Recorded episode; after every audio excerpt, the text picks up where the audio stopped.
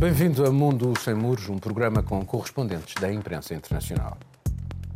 Quase toda a classe política francesa foi obrigada a posicionar-se sobre a condenação de Nicolas Sarkozy a três anos de cadeia, um de prisão efetiva.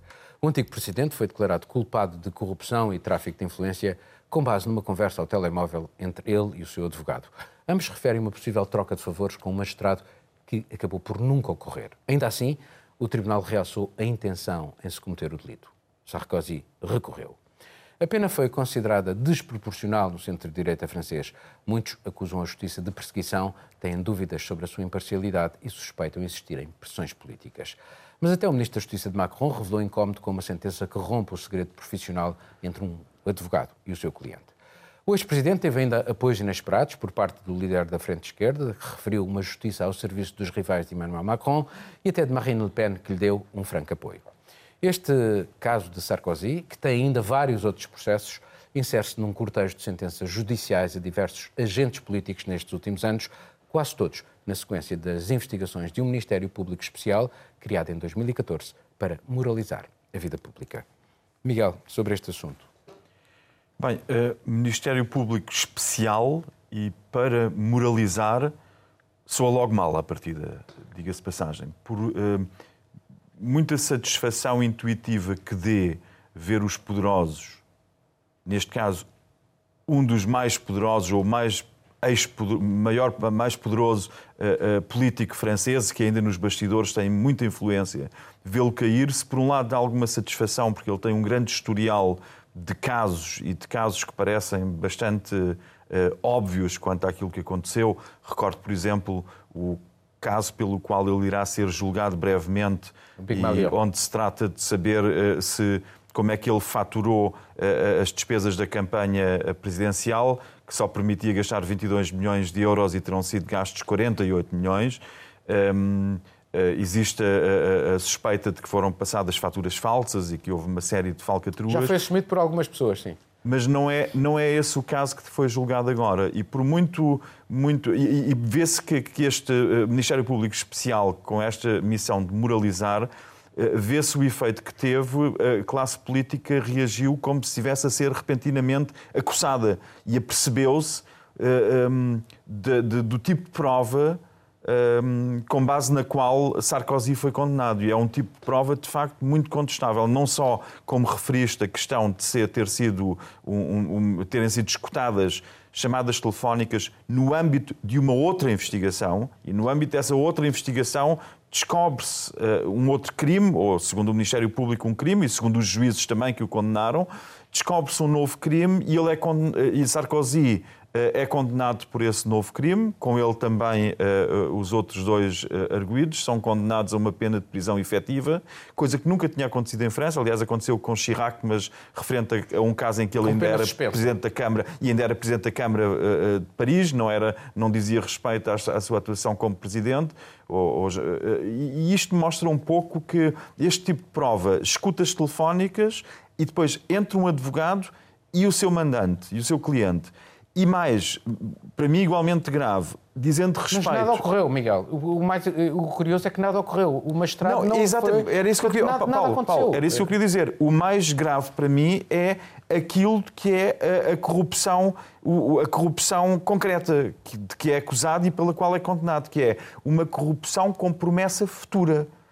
Assim vê o tribunal. E uma corrupção com promessa futura, no fundo, pode significar tão só que eu a falar com alguém ao telefone, ou, ou tu, ou Juliana, ou seja, quem for, nós dizemos: se isto isto acontecer, pague-lhe um jantar e convide-lhe a família toda, ou ofereça-lhe, olha, ofereço-lhe um carro novo. E é este tipo de conversa que as pessoas têm ao telefone que pode claramente ser identificado como um crime de corrupção com promessa futura. Só queria lembrar que nós em Portugal tivemos uma condenação com uma, uh, um caso de corrupção semelhante, que foi um, um, um, um inspetor da Polícia Judiciária que foi condenado também com uh, uma promessa futura que lhe seria uh, financiado futuramente um laboratório. Isto só para dizer que este escândalo, este escândalo de facto justicialista da justiça francesa mostra que nem todas as provas podem ser admitidas para satisfazer a vontade popular de ver os poderosos cair. Catarina. É, sobre este caso, portanto, temos um antigo presidente condenado, daí torna-se imediatamente um momento histórico e que vai ser relembrado ao longo de muito tempo e vai estar nos nossos livros de história. eu queria falar um bocadinho do caráter de Sarkozy, de quem ele é como pessoa. Porque nós temos, eu, eu lembro de ler no livro Barack Obama, que saiu agora em dezembro, em que ele descreve vários momentos que teve com políticos uh, pelo mundo, incluindo com Sarkozy, e diz que Sarkozy tem constantes explosões emocionais e que tem um discurso bastante exagerado, que nós todos conhecemos, de ver entrevistas até, que ele dá a meios de comunicação, e que gosta sempre de estar no centro das atenções. E eu acho que esta condenação, um, mais do que tudo, também vem magoar, de certa maneira, manchar a imagem que Sarkozy, durante muitos anos, tentou mostrar em França e ao mundo em geral. Agora, olhando para a condenação em si, nós estamos a olhar para uma condenação de três anos de prisão, em que dois anos foram suspensos, portanto, se ele ainda vai a recurso, disse ainda há poucos dias que pode levar um, esta condenação até ao Tribunal Europeu dos Direitos Humanos, mas se for realmente para a frente, ele vai acabar por passar talvez um ano em casa uh, usando a pulseira eletrónica. Uh, portanto, isto deixa, uh, se realmente se vier a comprovar e ele não ia perder a, a, batalha, vai-se, torna-se um bocadinho estranho, não é? Porque estamos a falar de algo que é tão mediático, um presidente que é condenado, mas depois acaba só por passar um ano em casa, uma espécie de pena de luxo, prisão de luxo para Sarkozy.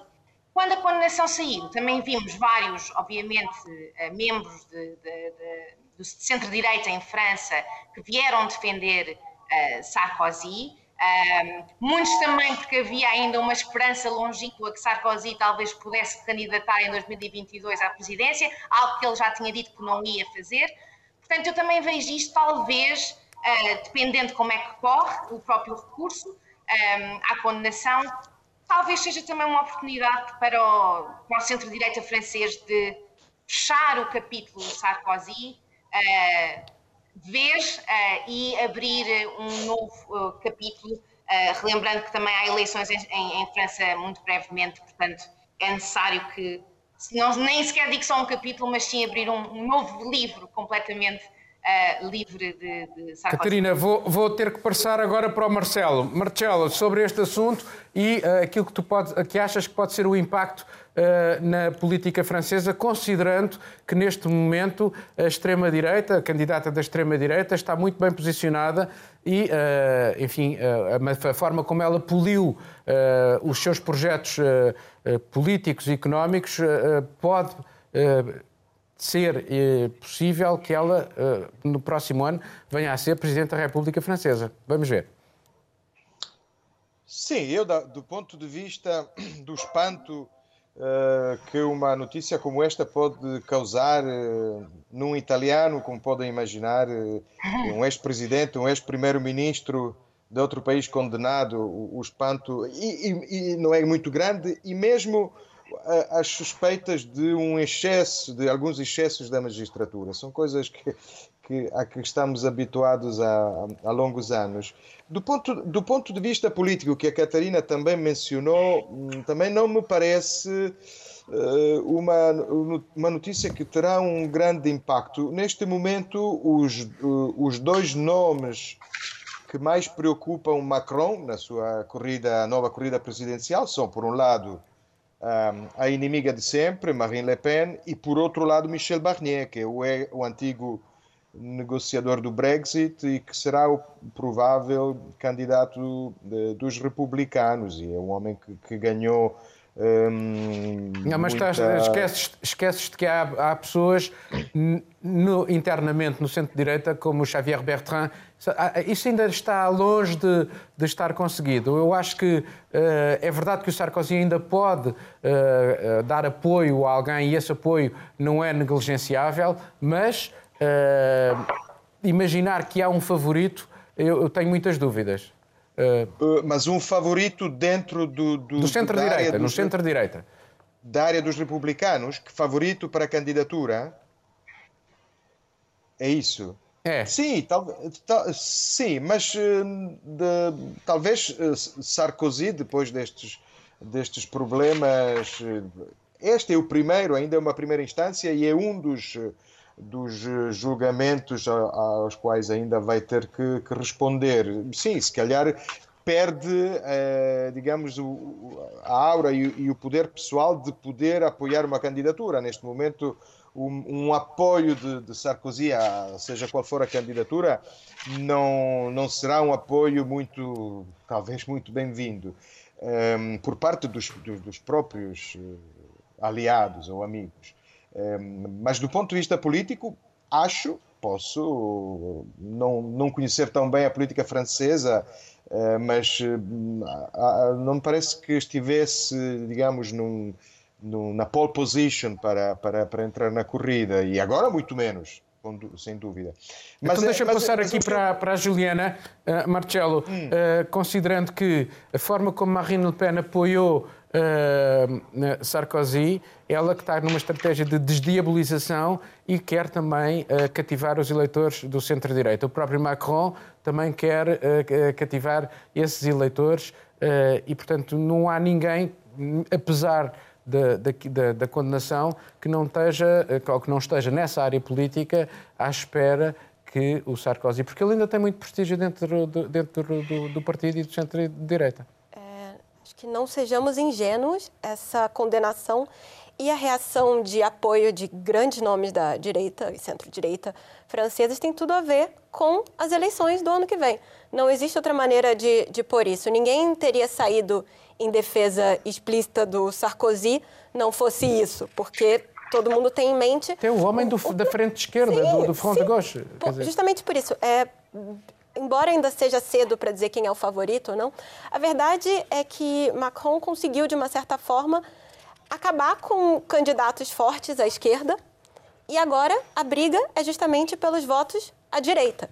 É, Marine Le Pen tenta conquistar votos de centro, se, é, tentando suavizar a sua imagem, diminuir o discurso radical, e Macron tenta, de alguma maneira, endurecer o discurso e conquistar votos dela. É um morde e assopra. E Sarkozy, nesse ponto, é, é aquela figura da direita convencional que, nesse momento, convém, é, de alguma maneira, mostrar apoio. Não Obviamente, a maneira como as provas, nesse caso, foram obtidas, elas são eticamente duvidosas, é, mas eu chamo a atenção para um, um, ponto. Existe o, o crime de tentativa de homicídio. Quando você tenta muito matar alguém, se, você tentar, fizer de tudo e não conseguir, ainda existe uma punição para isso. Então, de alguma forma, a tentativa de corrupção ela é prevista na legislação francesa também desse ponto de vista. Não quer dizer que isso seja bom, que isso seja mal, mas é algo que é previsto pela legislação francesa. Inclusive, o juiz que seria corrompido por uma vaga, um emprego em Mônaco, também foi condenado. É, isso é algo que a legislação prevê, se é ético ou não, é, é algo duvidoso, mas é uma coisa a se pensar que, de uma forma que existe na França, a tentativa de moralizar através do Ministério Público, moralizar a política e tudo, tudo que se levou até agora foram condenações. Alguns ministros do Sarkozy foram condenados, inclusive a Christine Lagarde, foi condenada, mas não teve pena, não teve multa. Ela foi condenada por negligência quando era ministra da Economia do Sarkozy. Mas isto não de... ajuda, apesar de tudo, não, a sociedade ajuda. a tornar-se um bocadinho mais, Mas o problema é essas penas, exemplar. Essas penas de corrupção, pelo menos até agora em França, elas foram meramente simbólicas. É, o Sarkozy é o primeiro que talvez tenha uma pena um Mas isto não ajuda a dissuadir que futuros uh, crimes possam ser claro cometidos? Que não, sinceramente, é ingenuidade achar que vai dissuadir, porque o que nós temos visto em França, onde na verdade não aconteceu nada de concreto, em outros países, quando nós vemos o rei Juan Carlos cometendo fraudes fiscais e escapando ileso. A verdade é que ainda, tirando poucos países na Europa, a corrupção de políticos ela ainda compensa. Mas, Acho Juliana, que é mas não difícil. se percebe melhor a condenação de François Fillon, do ex-primeiro-ministro? Foi condenado. Não foi também. uma prova muito mais líquida e límpida e, e, e, e compreensível, Sim. não é? Foi condenado porque deu um emprego... Uh, à mulher. É um emprego Sim, claro. Fictício. Agora, é, Era trigo por... limpo. Sim, é uma é condenação é muito menos problemática. O que parece, nesse caso, foi ter havido uma pressa justamente pela questão eleitoral, uma pressa na condenação do Sarkozy. Ele responde por vários outros inquéritos. Bom, mas, ele, onde, mas, ele, mas vamos ter que, que passar para outro, outro tema. Mas ele ainda tem vários outros casos da Líbia, que vão ser muito mais graves para ele, potencialmente mais graves para ele. Vamos passar para outro tema. Após anos de polémicas e provocações, o divórcio consumou-se na grande família do centro-direita europeu e os deputados nacionalistas húngaros do partido Fidesz, de Viktor Orban, afastaram-se do PPE. As derivas do autocrata húngaro, os seus sucessivos atentados ao Estado de Direito no seu país, anunciavam há muito este desfecho. Mas ele gozava de uma espécie de imunidade permanente, em grande parte decorrente dos interesses dos grandes patrões alemães na Hungria. Foi ele quem agora decidiu sair pelo seu próprio pé. Não aceitou uma mudança nos estatutos que dava ao grupo parlamentar do Partido Popular Europeu, do qual ele fazia parte, a hipótese de excluir delegações inteiras e na linha de mira estavam todos os deputados do Fidesz. Outros grupos nacionalistas de extrema-direita começaram já a cortejá-lo e o co-presidente da AFD alemã convidou o mesmo a ingressar no Identidade e Democracia, o grupo onde estão as principais forças da extrema-direita alemã e francesa no Parlamento Europeu. O convite surgiu no exato dia em que se soube que os serviços secretos da Alemanha colocaram todo o AFD em vigilância formal por suspeitas de constituir uma ameaça à democracia um alerta que nunca tinha acontecido desde a criação da República Federal Alemã. Marcelo, começo por ti com este assunto. Sim, houve, houve vários convites. Quero também relembrar o, eh, a troca de, de, de, de, favores e de mensagens entre Orban e Giorgia Meloni, que, que a líder italiana de Irmãos da Itália, partido extrema-direita, e que é eh, presidente do grupo de conservadores e reformistas. Um, as últimas notícias até falam de, de, um anúncio. Orban anunciou a construção de uma casa para a direita identitária europeia eh, e, portanto, eh, não sabemos. Se calhar não quer ir para a casa de ninguém, quer criar uma nova casa. Obviamente é uma é uma é uma direita identitária claramente branca e cristã. Um, e, portanto, é, é mais um, um, movimento, esse sim parece-me bastante interessante, dentro da reorganização do espaço, do espaço da, direita, da direita europeia, porque, por outro lado, uh, temos uh, partidos que, como sabemos, já uh, estão a pensar ocupar o espaço que o Fidesz deixou no Partido Popular Europeu.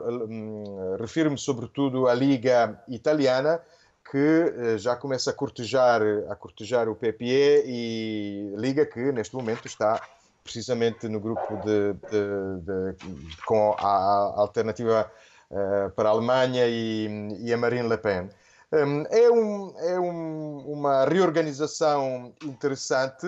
Vamos ver o que é que acontece. Vamos ver, sobretudo, o que é que acontece com uh, a alternativa para a Alemanha na Alemanha, que no meio disto tudo parece... Não deixa passar ao Miguel.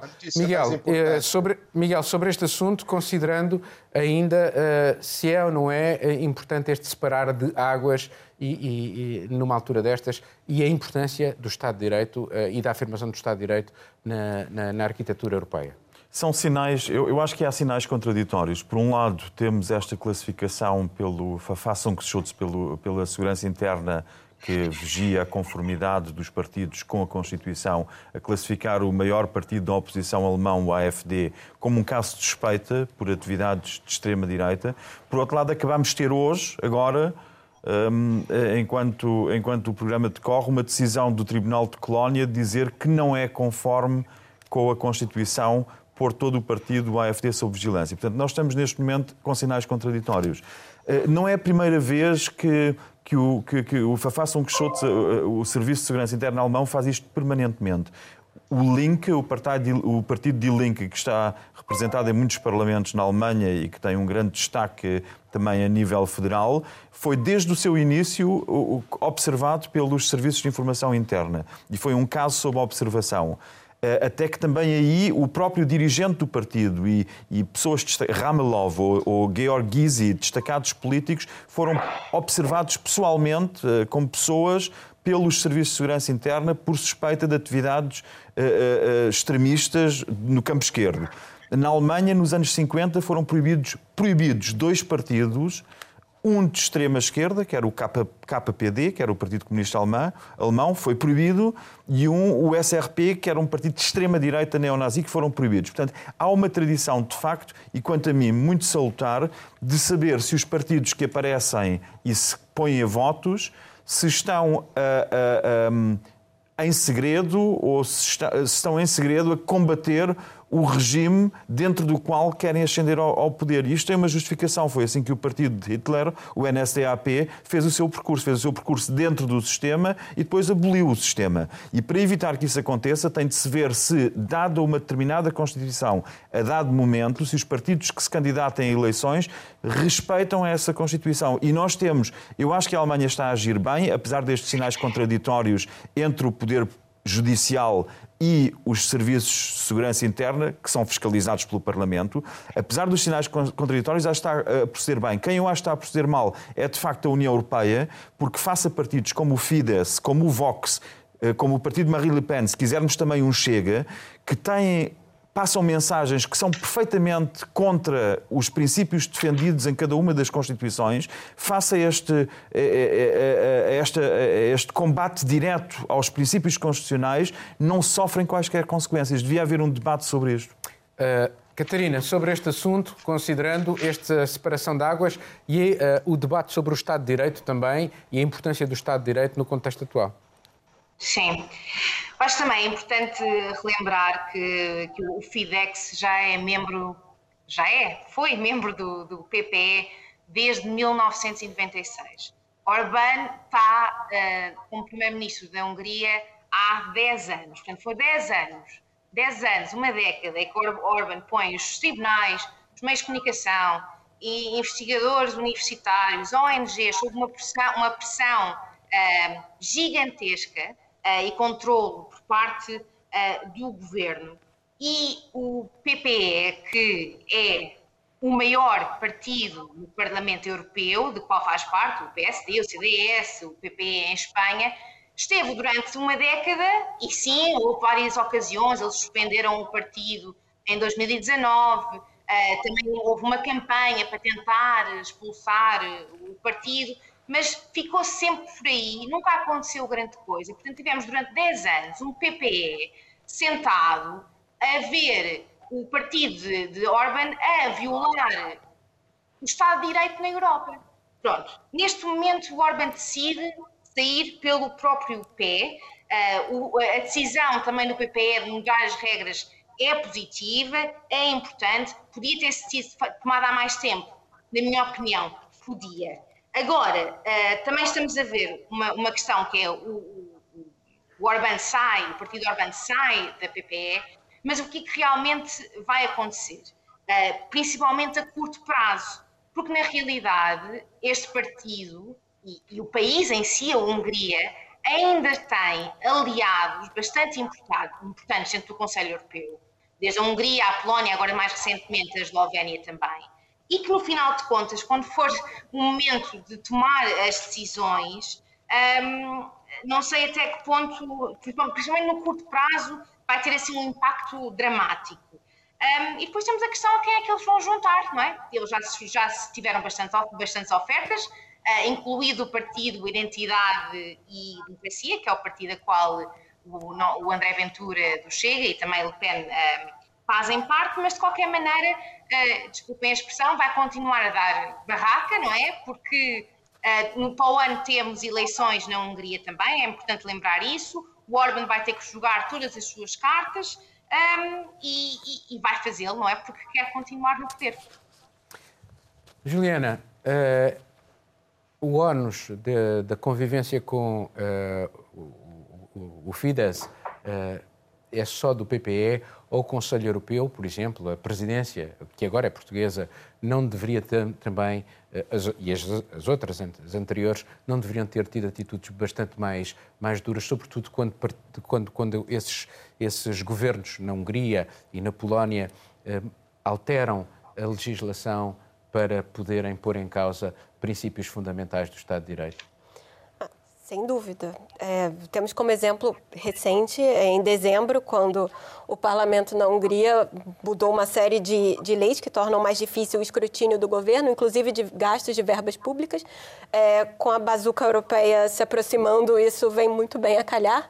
Nós todos sabemos que Orban conseguiu aparelhar pessoas próximas a ele para enriquecerem as custas de verbas europeias. É, é basicamente algo que toda a União Europeia fecha os olhos, porque o que ele conseguiu de uma maneira inteligente foi fazer isso dentro de uma certa legitimidade, usando o sistema, porque todas as mudanças que ele fez, seja reduzir liberdade de imprensa, é, perseguir minorias, perseguir homossexuais. Oposição, foi, foi, foi, ju, foi justamente, e conseguir, enfim, acabar com a independência do judiciário, foi através do parlamento. Ele conseguiu isso, ele eliminou a possibilidade de haver uma oposição séria e depois disso ele simplesmente aprova o que quer no parlamento. E a desculpa para a inação de líderes europeus é justamente, ah, mas o parlamento aprovou, mas espera aí, acho que tem uma questão diferente. Agora, Orban e o Fidesz foram úteis ao PPE também, porque nessa década, como a Catarina bem lembrou, que eles que Orban está no poder e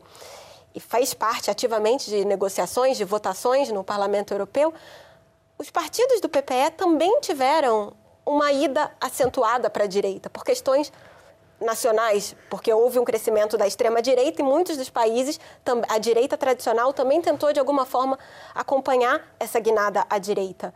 Em termos práticos, hoje o Parlamento Europeu não se altera tanto com a saída do Fidesz do PPE, porque mesmo sem os 12 deputados, o PPE segue como a força política principal do parlamento e os deputados não perdem direitos dentro do, do parlamento. O que muda, é claro, existe a questão simbólica de representação. De separação d'águas. Sim, de separação d'águas. E principalmente, vamos lembrar também que Merkel, que foi uma aliada, digamos assim, de Orban nesse nível. Sim, mas isso europeu, foi o que eu disse há bocado, porque sim, havia interesses muito grandes sim, dos está, industriais alemães na Hungria. Mas ela está próxima a sair. E, por exemplo, é, Angela Merkel nunca faria uma aliança com um partido tão à direita, que beira a extrema-direita, num nível nacional, mas foi extremamente condescendente de fazer isso num nível europeu para garantir os interesses dos industriais Sim, lembramos alemães. daquilo que aconteceu na Turíngia, por acaso.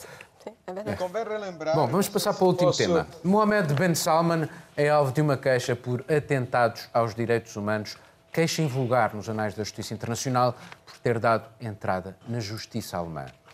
Ela autoriza os seus magistrados a julgar violações dos direitos humanos, mesmo em delitos cometidos fora do território alemão e mesmo que os seus autores e vítimas sejam não nacionais.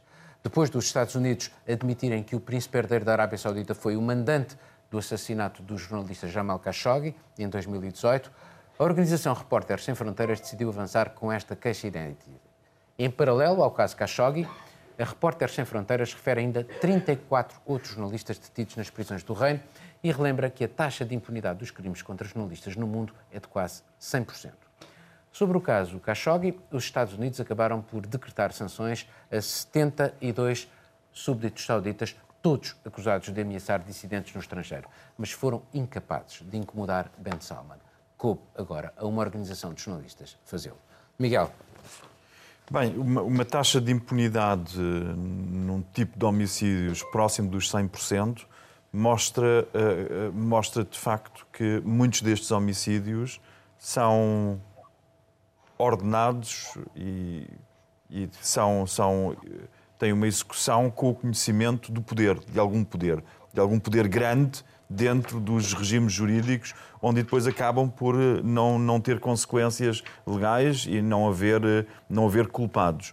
Este caso de Khashoggi tem, tem de facto contornos muito um, interessantes, sobretudo no, na altura em que acontece. Uh, foi um caso perfeitamente sórdido que nós seguimos, com uma violência terrível, com uma brutalidade terrível. Como Morto e desmembrado outros, no consulado como, como, uh, saudita uh, uh, na Turquia. Como são o homicídio de muitos outros jornalistas, seja no Médio Oriente ou na América do Sul ou na Europa também, onde às vezes desaparecem só.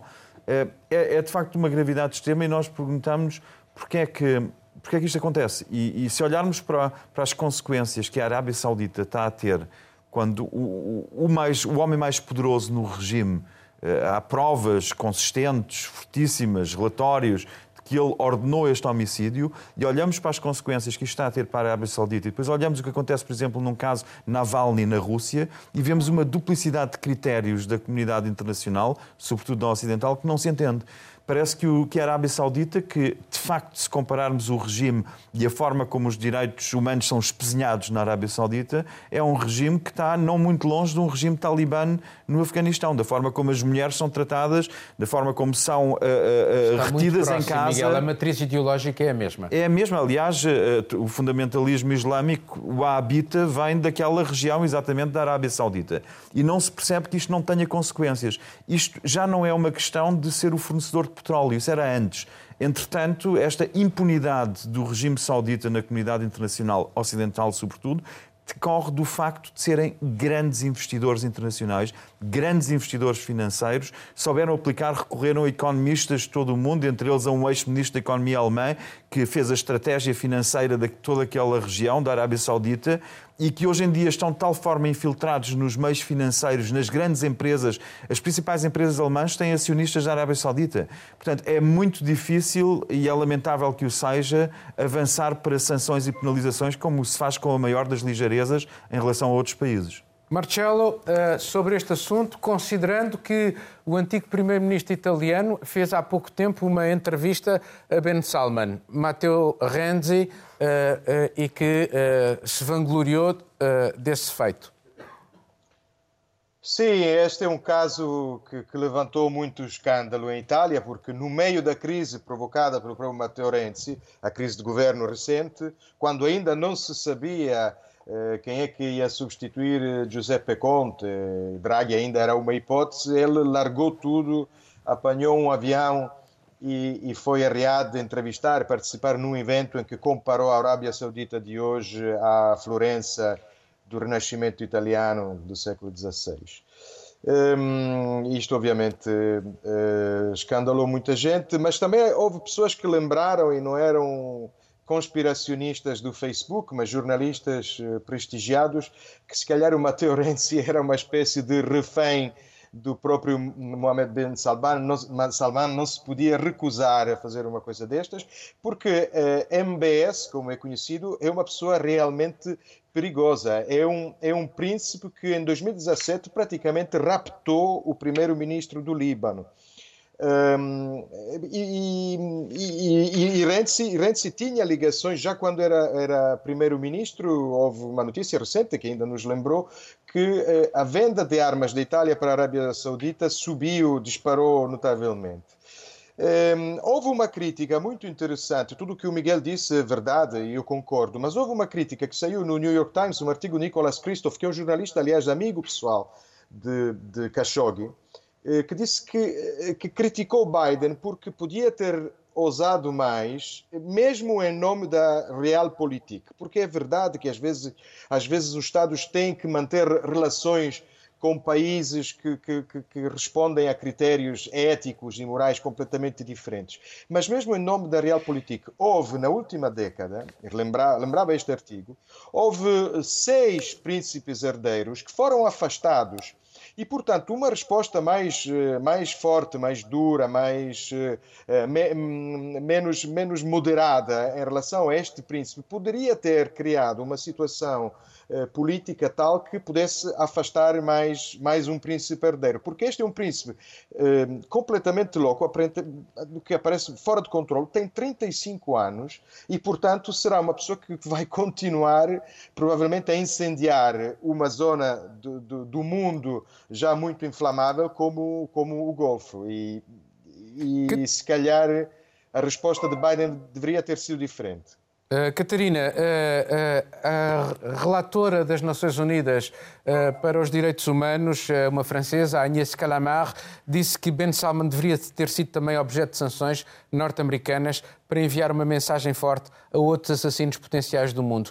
Por que é que há esta relutância, de facto, em tocar naquele homem que, enfim, os relatórios são claros, foi o mandante do eh, assassinato de, do jornalista Jamal Khashoggi, que era um opositor e um crítico do regime? Bem, é voltamos àquilo que o, que o Miguel referiu, não é? É uma questão de, de dinheiro, é uma questão de recursos. Não é a primeira vez que isto acontece, não é? A, a Arábia Saudita tem vindo durante muito tempo a cometer uh, violações de direitos humanos um, a um nível extremo. Um, a mim custa-me custa sempre falar sobre este assunto, eu sempre falo sobre este assunto do, do Jamal Khashoggi. A primeira coisa que me vem à cabeça é sempre pensar quem é que vai ser o próximo jornalista. Vai ser um dos meus colegas? Não sei. O que, vai, o que, o que acontece, o que nós sabemos de certeza é que isto vai continuar a acontecer se não forem tomadas medidas sérias contra a Arábia Saudita e outros países que, que, fazem coisas. Há 34 jornalistas detidos nas prisões. Sim. Alguns foram alvo de tortura, segundo uh, uh, relatórios uh, da, da, da, organização Repórteres Sem Fronteiras. Exato. E nós estamos a ver um homem que, o chamado MBS, é? que durante algum tempo foi visto, entre aspas, no, no início como uma lufada de ar fresco. É? Nós lembramos-nos da quando ele levantou e, de, eh, e deixou as mulheres guiarem na, na, na, Arábia Saudita, por exemplo, em 2018. Mas ele é tudo, tudo menos isso, não é? Nós estamos a falar de alguém que prende, que ordena uh, homicídios, que, que, tá, que tá, tem um papel significativo e criminoso na guerra no Iémen, onde já morreram uh, 100 mil pessoas. E depois voltamos a essa pergunta que tu fizeste, Paulo, que é o que é que vai acontecer sobre este assunto? Em fevereiro este, eh, do mês passado, o Reino Unido, por exemplo, autorizou a exportação de 1,4 mil milhões de armas que vão, eh, para serem enviadas, para, exportadas para a Arábia Saudita. Onde é que essas armas vão ser usadas? Muito provavelmente no Iémen ou noutros sítios quaisquer. A Arábia Saudita tem 17% eh, do, do, das reservas de petróleo mundiais. Portanto, nós vamos ter que continuar Uh, e como Marcelo disse, não é? estas negociações e Portanto, achas que o mundo continua refém, refém do continua, petróleo saudita? Continua, continuamos refém uh, dos recursos, uh, implementamos sanções à Arábia Saudita que são risórias, mas no final de contas, infelizmente, o dinheiro, o poder, o petróleo, os investimentos estrangeiros vão continuar a ser mais importantes que a vida dos jornalistas, que a vida das pessoas que estão a lutar uh, a favor dos direitos humanos, com a vida dos cidadãos uh, normais, não é? Dos países vizinhos. Portanto, é um dilema que vai continuar e termos a Europa constantemente, já falámos sobre isto no programa, e é uma coisa que me irrita plenamente, que é enviar tweets e a escrever posts no Facebook e a fazer discursos a dizer que os direitos humanos são muito importantes, quando isto continuar a acontecer, é uma vergonha. Juliana, esta questão da Arábia Saudita, mas também já agora lembrando que uh, se há 34 jornalistas detidos na Arábia Saudita, há 117 na República Popular da China, por exemplo. Ah, sim. É, os ataques à liberdade... E, e já agora, a Freedom House, o relatório da Freedom House desta semana, indica que a democracia e a liberdade está em regressão no mundo neste último ano. Sim, é, restrições à liberdade de imprensa não, não são novidade, inclusive, enfim, temos alguns problemas em Portugal, que eu saiba ninguém na cadeia, mas é, investigações, no mínimo, duvidosas contra alguns jornalistas. É, sobre isso, o que eu gostaria de dizer é que o Biden fez o mínimo olímpico do que ele poderia fazer em relação à Arábia Saudita. Soltou esse relatório que, não sei se os Estados Unidos assistissem o Mundo Sem Muros, ele já saberia disso há muito tempo, não precisava do relatório. E foi, inclusive, um relatório que Trump deliberadamente atrasou a entrega, pra, porque a lei americana exige que o Congresso tome alguma providência, uma vez que recebe já esse agora, material. Já agora, só uma chega, uma chega uh, o primeiro país que o Donald Trump uh, visitou, visitou depois de ser eleito presidente foi a Arábia Saudita. Foi a Arábia Saudita. Inclusive, inclusive Jared Kushner, no primeiro mandato, do primeiro ano do governo do Trump, o, visitou o, o, o, genro. o genro visitou três vezes a Arábia Saudita. E foi justamente depois de uma dessas visitas do Kushner, que dizem que ele ficou até quatro horas da manhã conversando com Bin Salman, é que ele decidiu é, sequestrar e extorquir centenas de pessoas da sua própria família num, num hotel de luxo que ele basicamente cobrou um resgate e obrigou que elas dissessem que não tinham nenhum interesse em ter uma sucessão é, na Arábia Saudita. Mas é só para dizer que os Estados Unidos realmente fizeram hoje o mínimo. Donald Trump foi extremamente condescendente o discurso dele, depois de se saber, porque esse caso insólito, ainda se descobriu que existia uma escuta, uma gravação da inteligência é, turca, turca, dentro do, da embaixada, do consulado. Então, esse caso é insólito de muitas maneiras. E o que o Trump fez foi dizer que o mundo é um lugar perigoso e depois criticou, enfim, o porque o, Ben Salman, o, porque o Ben Salman disse que ia comprar muitas armas aos Estados Sim, Unidos. É, só, só, o que, só o que mostra que realmente Biden, durante a campanha, teve um discurso de que o responsável era o MBS, que era isso, que era aquilo, mas na verdade fez muito pouco. E era esperado que fizesse muito pouco, justamente porque, como o Miguel disse, a Catarina falou, o Marcelo, é, existe esse poderio econômico da Arábia Saudita que muito pouco se quer, se quer contestar. Se hoje não existe uma dependência do petróleo saudita, os Estados Unidos conseguiram, através do fracking, através de outras coisas, ser autossuficiente energeticamente, a verdade é que ainda existe a dependência dos sauditas para conter o Irão, porque os sauditas são uma força de oposição regional, e na questão do, de informação para contra-terrorismo, mas parece que pondo na balança tudo isso. E no financiamento de partidos, porque a proximidade entre a Arábia Saudita eh, e fundações sauditas com donativos para os partidos norte-americanos é, é, muito grande. O que, o que parece nesse momento é que os Estados Unidos estão tentando fazer o mínimo para ficar bem. Né? Só isso. Mas isto é um, uma velha aliança. Não te esqueças que uh, no final da Segunda Guerra Mundial uh, a proteção militar norte-americana dava direito aos norte-americanos a explorar o subsolo e as jazidas de petróleo na Arábia Saudita. E, esse, e, esse, e, isso nunca foi posto em causa e, pelos vistos, é para continuar. Bom, vou fazer aqui hoje, eh, ainda temos tempo, uma pequena ronda sobre aquilo que vocês andam a tratar aqui em Portugal. Vou começar uh, por, por ti, Catarina. Para além da pandemia, esta semana tive a oportunidade de, entrevistar o artista chinês Ai Weiwei, que agora vive no nosso lindo Alentejo, numa casa também muito bonita, uh, e que por acaso me disse, parte da entrevista foi realmente estas relações estratégicas, económicas entre a União Europeia e a China, neste caso, que é de onde ele é, e como é que estas relações a longo prazo podem ter um impacto uh, negativo na Europa e, e, a mensagem dele foi que a Europa devia ter um bocadinho mais de cuidado. Miguel? Eu estou a fazer um trabalho sobre as consequências da crise neste momento e estou, fiquei um bocado sob, em estado de choque pela, pela muita falta de alimentos de que muitas famílias se queixam. Não existe, por exemplo, uma associação como a ReFood que distribuía alimentos que, eram, uh, que ficavam uh, dos restaurantes e depois era distribuído por famílias. Ah, está a haver muita fome, os apoios são muito poucos. O máximo que eu tive a ver são lojistas, donos de cafés que recebem 300 euros por mês para compensar o fecho dos seus, dos seus estabelecimentos comerciais, que é totalmente insuficiente sequer para uh, poderem comprar alimentos. Marcelo? É um pouco nesta linha, mas sobre consequências da crise da pandemia, mas no, no, no setor, sobretudo, da, da, cultura, no setor editorial. Juliana.